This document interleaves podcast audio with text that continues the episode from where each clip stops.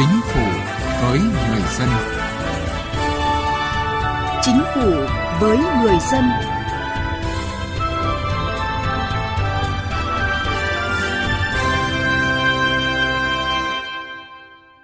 Xin kính chào quý vị và các bạn. Thưa quý vị và các bạn, bình đẳng giới là việc nam nữ có vị trí vai trò ngang nhau, được tạo điều kiện và cơ hội phát huy năng lực của mình cho sự phát triển của cộng đồng, của gia đình và thụ hưởng như nhau về thành quả của sự phát triển đó.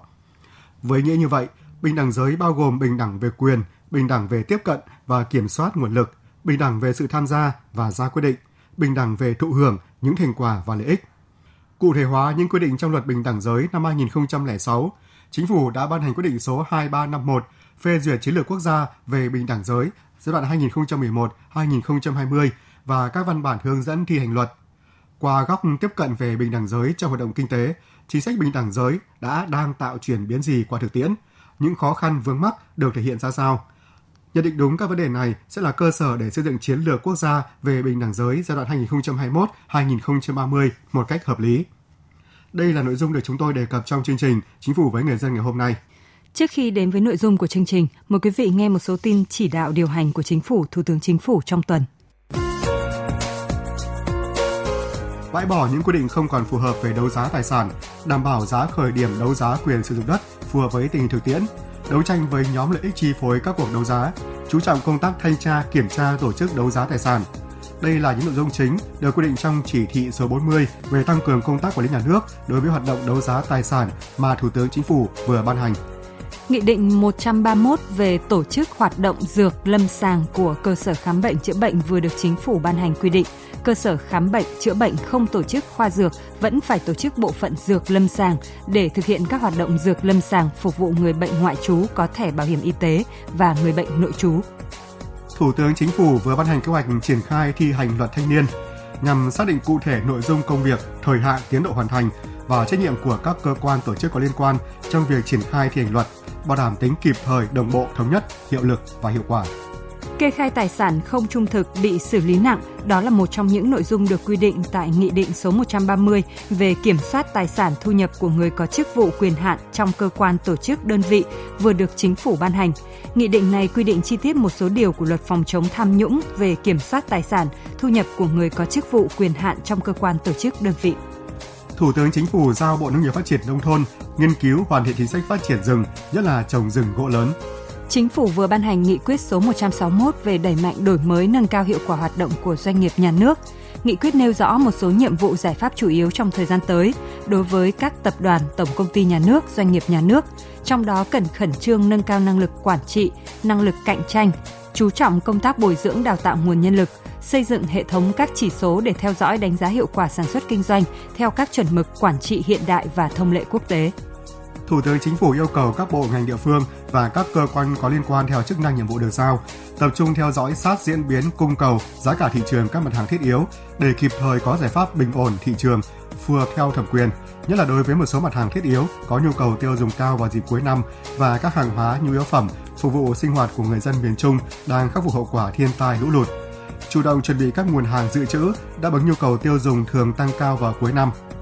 Để hạn chế tăng giá, kiểm soát lạm phát cơ bản bình quân năm 2020 ở mức dưới 3%.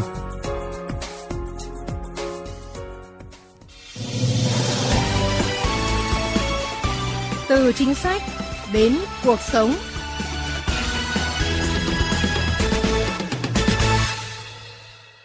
Thưa quý vị và các bạn, đàn ông là trụ cột gia đình, phụ nữ chỉ giữ trọng trách sinh con, đẻ cái, chăm sóc việc nội trợ, lo liệu cho gia đình. Đó là tư tưởng cố hữu từ xa xưa và vẫn còn khá nặng nề trong xã hội hiện đại. Chính tư tưởng đó đã khiến cho nhiều phụ nữ an phận không tham gia các hoạt động xã hội, hoạt động kinh tế để thay đổi cuộc đời mình và cuộc sống của gia đình với mong muốn thúc đẩy giảm nghèo và bất bình đẳng ở các vùng nông thôn của Việt Nam thông qua phát triển bền vững toàn diện và có tính cân bằng giới trong chuỗi giá trị nông nghiệp thuộc chương trình tăng quyền năng kinh tế cho phụ nữ. Tổ chức Oxfam tại Việt Nam đã tiến hành nhiều hoạt động nhằm giúp các thành viên nam và nữ trong cộng đồng một số xã của tỉnh Trà Vinh có sự thay đổi, chuyển biến về nhận thức và niềm tin vào năng lực bản thân – từ đó chủ động hợp tác làm ăn kinh tế phát triển và làm giàu cho cuộc sống của chính mình và cho quê hương. Câu chuyện ở xã Mỹ Long Nam, huyện Cầu Ngang, là ví dụ. Năm nay à, tính là thời tiết này thay đổi quá trời, à, nhiều dịch bệnh á. Tôm mới có một tháng tuổi bắt đầu nó bị chết. Mình tính bàn công việc với em là tính sắp tới đây mình sạn ao chỗ nhà đó mình làm lại. Trong tháng 11 này bắt đầu mình thả giống mới. Thời tiết giờ khó nuôi quá, tôi tính vậy nè, mình thả cua một vụ đi, trong vòng 3 tháng mà nó đạt á, rồi coi coi mình có số vốn á, rồi mình thả tôm tiếp chứ bây giờ mà nếu mình thả tôm nữa thì nó có lỗ rủi ro nữa đó thì nó nó nó thất bại lớn vậy lắm. Ông thấy thì sao? Rồi bà tính vậy là cũng được. Ý kiến vậy đi. Thì uh, vợ chồng mình cùng làm. Những cuộc thảo luận bàn bạc để chung quyết tâm, chung san sẻ những khó khăn vất vả trong làm ăn sinh kế và chung cả những niềm vui khi thụ hưởng thành quả đã trở thành chuyện hàng ngày của gia đình anh Miền chị Lan. Từ khi có sự chung vai của vợ, anh Miền có thêm niềm tin và gánh nặng là trụ cột gia đình được san sẻ bớt và cũng từ khi đó, việc làm ăn kinh tế có phần vững vàng hơn, không khí gia đình vui vẻ hơn. Có những vụ tôm trúng mùa, lãi thu về từ 400 đến 500 triệu đồng làm anh chị càng thấm thía hơn về nghĩa của việc thuận vợ thuận chồng. Không như trước, sự khăng khăng tự quyết của anh trong làm ăn có lúc thất bại làm vợ chồng căng thẳng mâu thuẫn. Sự thay đổi trong nhận thức chuyển biến trong hành động không đến tự nhiên, đó là qua những lần thất bại trong làm ăn, những lần căng thẳng mâu thuẫn và nhiều lần hai anh chị cùng tham gia lớp tập huấn của Farm về bình đẳng giới. Các buổi tập huấn đã tạo niềm tin, động lực để các thành viên cả nam và nữ tham gia thể hiện quan điểm cá nhân, tham gia vào quá trình ra quyết định của tập thể. Khi mỗi cá nhân tin rằng mình có thể tạo ra thay đổi, khi mỗi tập thể tin rằng cùng nhau chúng ta sẽ mạnh hơn, thì họ sẽ trở thành những con người chủ động, kết hợp thành một tập thể có chung mục đích và biết tạo cơ hội cho mỗi cá nhân phát huy phẩm chất lãnh đạo năng lực của mình. Từ niềm tin đó, sự thay đổi đến không chỉ trong từng gia đình mỗi thành viên mà đã có sức lan tỏa, nhân rộng trong cộng đồng, cùng nhau chia sẻ hợp tác làm ăn, kinh tế. Hình ảnh phụ nữ trực tiếp tham gia ý kiến về quy trình, phương thức sản xuất, làm ăn trong hợp tác xã thành công trở nên quen thuộc.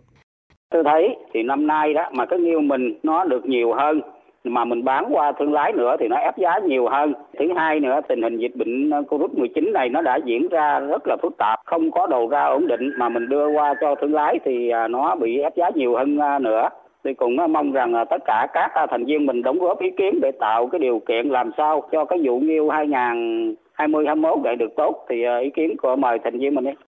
Qua cái à, ý của cậu Năm thì à, theo như em thấy thì xây dựng cái thương hiệu cho tác xã vậy thì cũng tốt. Nếu như được có thương hiệu thì mình bán à, nó có giá hơn. Còn lại nhiêu ít nhỏ lẻ đồ đó mình cũng có đóng gói, bao bì đồ được thì mình bán cho mấy cái chợ đầu mối khác nó cũng dễ.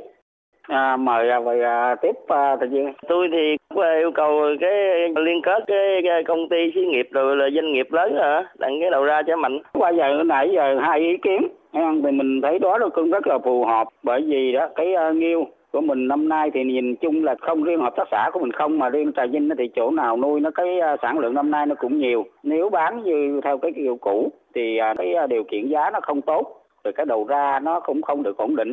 thì à, qua cũng ý kiến của mình đây thì tôi cũng thống nhất như vậy thì để là mình làm kế hoạch cho cái uh, vụ 2021 này nó được uh, tốt hơn. Ở đây đó thứ nhất qua mình liên kết với chỗ uh, công ty thủy sản Bến Tre với cái vấn đề thứ hai nữa trên thành phố Hồ Chí Minh thì nó tạo cái điều kiện tốt nhất cho hợp tác xã của mình trong cái uh, vụ tới. Ông Quảng Quốc Bình, giám đốc hợp tác xã Thành Công cho biết, mặc dù tỷ lệ thành viên nữ chỉ chiếm 1 phần 3, nhưng tiếng nói của họ luôn được ghi nhận. Cũng giống như vậy, ở Hợp tác xã Thủy sản Đồng Tiến, ông Phạm Văn Sánh, Chủ tịch Hội đồng Quản trị, Giám đốc Hợp tác xã Thủy sản Đồng Tiến cho rằng,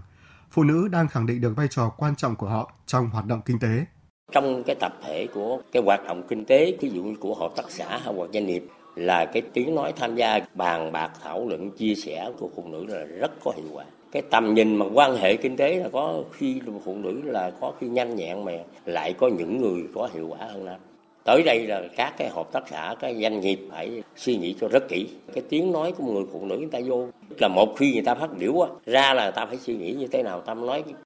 Ở góc độ của chính quyền địa phương, ông Nguyễn Văn Gô, chủ tịch ủy ban dân xã Mỹ Long Nam nhận định Trước kia thì mạnh ai nói làm kinh nghiệm là chưa có được trao đổi nhau. Nói chung cái người này hiểu được cái kia, người kia hiểu được cái khác thì đúng là trong quá trình mà mà học hỏi trao đổi nhau thì đúng là cái cái cái mức nâng nhận thức của người dân được nâng lên. Làm theo một cái mô hình mà hướng dẫn của chỗ PAM nói chung là rất hay, bài bản như lắm rất khoa học. Nếu như mấy, mấy chương trình đó mà được nhân rộng thì rất hay. Sự thay đổi dù nhỏ của mỗi cá nhân khi biết vượt qua định kiến về giới sẽ làm nên những thay đổi lớn trong hành động. Khi hiểu về quyền của mình, tự tin vào khả năng của bản thân, mỗi cá nhân sẽ chủ động, tích cực hơn tham gia vào các hoạt động kinh tế xã hội chính trị, chủ động chia sẻ, kết nối kinh nghiệm, khả năng để cùng xây dựng sức mạnh tập thể. Nhờ đó kinh tế mỗi gia đình vững mạnh hơn, quê hương thêm giàu đẹp, tình làng nghĩa xóm thêm đoàn kết, nhân ái.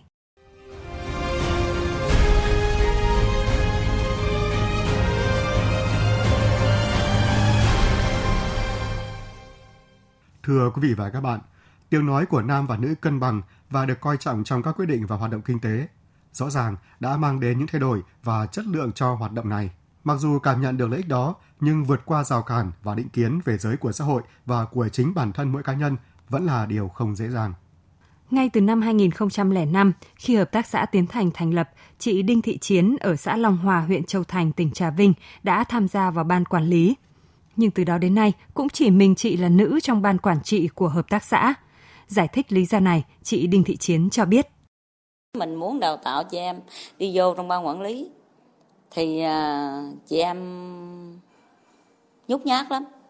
không có mạnh dạng, cũng như bị gì từ nào giờ không có tham gia những cái lớp tập huấn những cái à, kiến thức là chưa có chưa có tham gia nhiều thành ra không có học hỏi nhiều. Thành ra giờ chị em thì còn rụt rè lắm.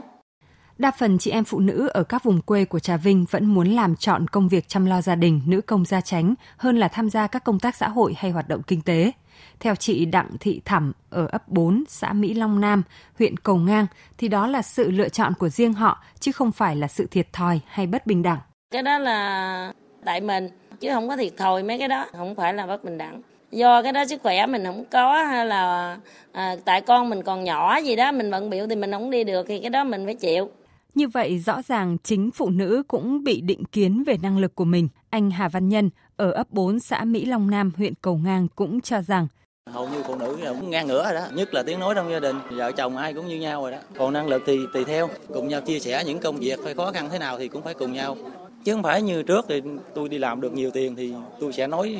lớn hơn tôi có quyền hơn đó là không đúng có cái rào cản nhất là chồng con cho đi thoải mái nhưng mà phụ nữ họ sẽ suy nghĩ theo như hồi xưa cứ tôi làm chuyện này tôi làm chuyện kia được. Nông thôn đây là họ ít hiểu hơn chuyện đó thành ra họ còn nhút nhát thì thôi chứ không phải ông chồng nào cấm cản nữa đâu. Hầu như phụ nữ giống như bị ràng buộc nhưng mà không ai ràng buộc họ đâu. Ông Phạm Văn Trường, Giám đốc Chủ tịch Hội đồng Quản trị Hợp tác xã Tiến Thành cho biết, thực tế cho thấy phụ nữ có tư duy sáng tạo và khả năng không thua kém gì nam giới, nhưng chỉ ngại là họ không muốn làm. Nói chung phụ nữ ờ, ở cái vùng quê này thôi thì nếu mà khuyến khích cho mấy chị đi tham gia công tác xã hội chắc có thể là mấy chị cũng không cũng không, không thích đâu. Nếu được như phụ nữ đó thì nó cần cái cái cái, cái trình độ, cái học vấn phải khuyến khích làm sao cho nữa phụ nữ phải tham gia xã hội nhiều hơn. Muốn thay đổi như thế này thì thế hệ sau này mình phải cho phụ nữ phải học nhiều hơn để nó có nhận thức để nó tham gia xã hội nhiều hơn.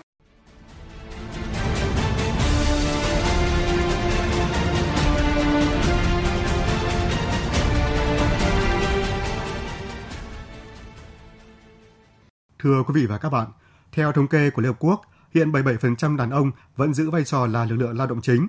Trong khi đó, phụ nữ chỉ chiếm khoảng 50% hoặc chưa tới con số đó.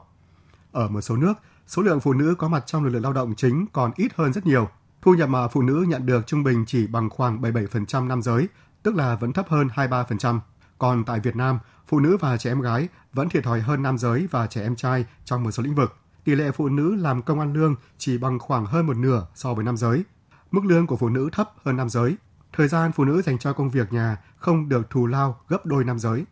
Bình đẳng giới không chỉ là để giải phóng phụ nữ mà còn là giải phóng đàn ông. Khi quá đề cao nam giới và hạ thấp nữ giới thì không chỉ có nữ giới bị ảnh hưởng mà nam giới cũng bị ảnh hưởng theo. Ông Lê Văn Sơn, Giám đốc Trung tâm Nghiên cứu Giới, Gia đình và Phát triển Cộng đồng đề nghị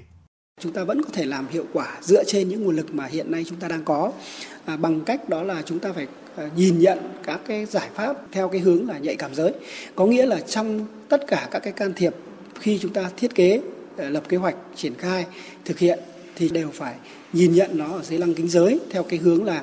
những cái hoạt động đó làm thế nào để giúp cho người dân cái đối tượng thụ hưởng bao gồm có phụ nữ và nam giới họ có thể được tham gia một cách hiệu quả họ có thể có cơ hội để phát huy hết cái khả năng của mình thì đấy chính là các cái giải pháp về thúc đẩy bình đẳng giới mà nó nằm ngay trong chính các cái giải pháp chuyên môn chứ nó không phải là những giải pháp phải đòi hỏi thêm các cái nguồn lực bên ngoài thì mới có thể làm được công tác về bình đẳng giới.